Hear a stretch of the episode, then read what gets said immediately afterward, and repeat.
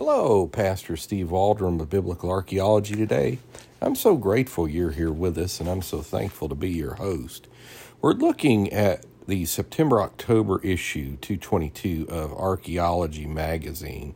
Just going to give you kind of an overview. I've just subscribed to this, got it at a real good deal off the Publishers Clearinghouse stuff. You know, they send you emails out, and I'd used them before, it's only up and up and I could not get the price nearly this well on uh, like Amazon mags. So let's go over this again. Thanks for being with us. Check out our other podcast, Archaeology, and this is archaeology.org as part of them. It's a publication of the Archaeological Institute of America. Of course, it's not going to be coming from a you know, per se biblical viewpoint, Christian viewpoint, young earth viewpoint, like I do, but still learn a lot from them.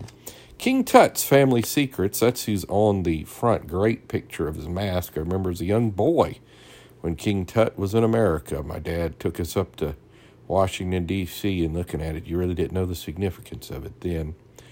Uh, early Caribbean vo- uh, voyagers, Arabian Avenues of the Dead, Phoenician stargazers, then King Herod's bathtubs, Alpine crystal hunters, Aztec sacred starfish, and origins of Berlin. All of that looks great.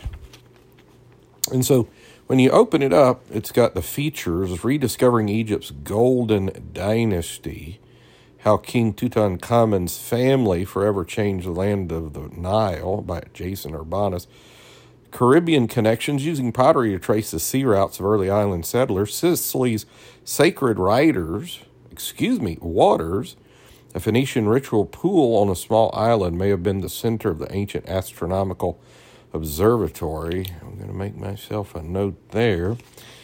A thousand fathoms down in the Gulf of Mexico, archaeologists believe they have identified 19th century whaling ship crewed by a diverse group of New Englanders. I was just reading another article about with the Mississippi so far down, they found a 19th century ship in the Mississippi River.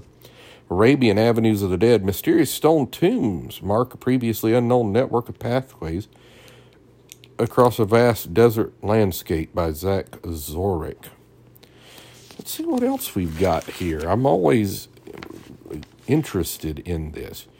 Uh, Digs and Discoveries, Alpine Crystal Hunters, King Tut's Missing Collar, Bay Area Ancestors, Biblical Bath Time, and Aztec Starfish. Uh, around the world, a pregnant tortoise, sunken Spanish cargo, Maya orthodontics, Mongol summer plans, and the first fruit farmers. And uh, Berlin's medieval origins. So that's all pretty interesting right there. Boy, there's a beautiful piece of something for sale. A porcelain box, King Tutankhamun's thing on there. Let's go through a few more pages here. A lot of uh, things. So here's Digs and Discoveries. There's the mummy of King Tutankhamun. A reconstruction of Tutankhamun's collar, gold fantasy necklace, the case of Tut's missing collar has quite a bit on that.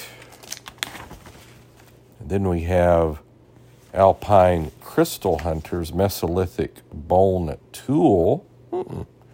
Rock Crystal Tool, Don't Give an Inch, new study of 167 skeletons from Europe from 38,000 to 2,400 years old. That's pretty amazing. Australia's blue period, rock art in Australia that looks absolutely amazing.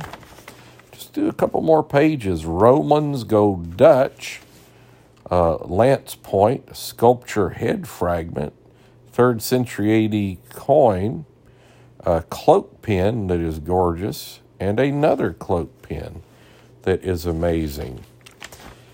So, Mexican star power. That's fascinating. See, there's just so much in here, and I'm only on page 16.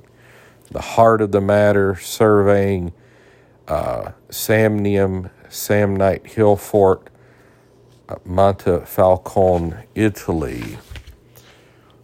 Wow, look at all this. Also, this is the 100th anniversary of King Tut's tomb. Pictish pictograms. I've always been interested in the Picts. I taught at a Bible school in Scotland for a little bit. So that was cool. 5.5 foot tall monument, 5th, 6th century AD. Then linking the lineages. So we'll stop there with this little look inside, as difficult it as it is to do, because I just unfortunately turned another page and see gold drinking horns, an avar burial skeleton, a golden eagle head, gold drinking horn mouthpiece, golden drinking mouthpiece, and then Herod's fancy fixtures.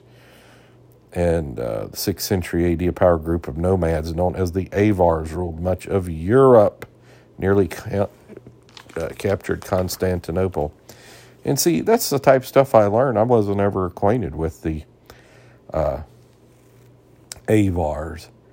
And of course, unfortunately, I just turned another page and see a Makah whale petroglyph in Ozette, Washington. How would they know what a, a whale in its entirety looked like? Well, maybe you can see it. So that's what's in this issue of Archaeology Magazine. You may want to check it out. Maybe if you can get you a good deal, subscribe, or even if you can't get a good deal, subscribe because I think it's well worth it. I like Biblical Archaeology Review and the Bible Review.